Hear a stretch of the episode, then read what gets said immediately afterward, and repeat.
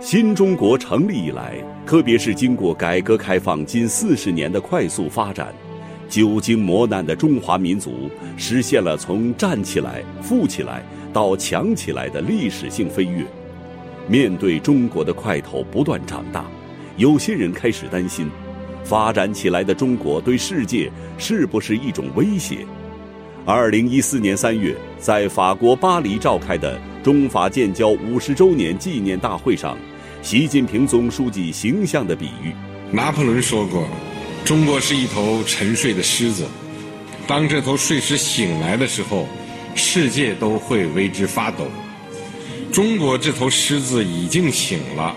但这是一只和平的、可亲的、文明的狮子。走和平发展道路，这是中国对国际社会关注中国发展走向的回应，更是中国人民对实现自身发展目标的自信和自觉。这种自信和自觉来源于中华文明的深厚渊源。来源于对实现中国发展目标条件的认知，来源于对世界发展大势的把握。中国人历来讲求己所不欲，勿施于人。中国需要和平，就像人需要空气一样，就像万物生长需要阳光一样。只有坚持走和平发展道路，只有同世界各国一道维护世界和平，中国才能实现自己的目标，才能为世界。做出更大的贡献。当今世界和平发展、合作共赢已成为时代潮流。随着世界多极化、经济全球化深入发展和文化多样化、社会信息化持续推进，今天的人类比以往任何时候都更有条件朝和平与发展的目标迈进。习近平总书记指出。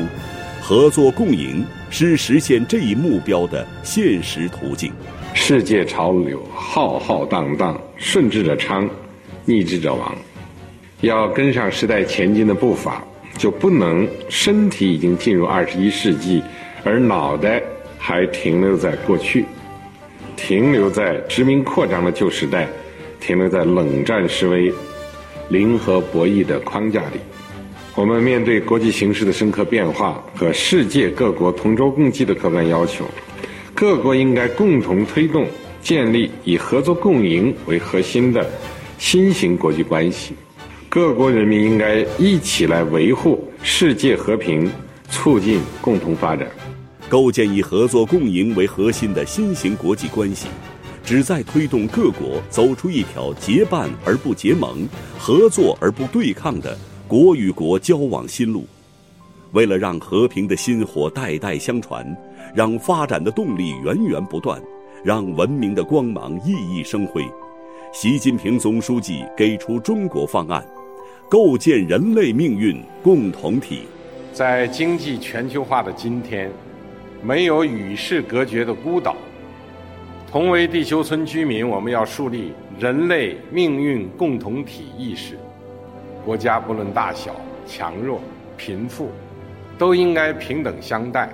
既把自己发展好，也帮助把其他国家发展好，大家都好，世界才能更美好。二零一七年二月，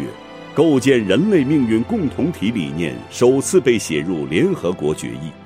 与之相关，习近平总书记提出的一带一路倡议和新安全观、新发展观。全球治理观等理念主张，也得到越来越广泛的国际认同，引领中国日益走进世界舞台的中央。中国将积极参与全球治理体系建设，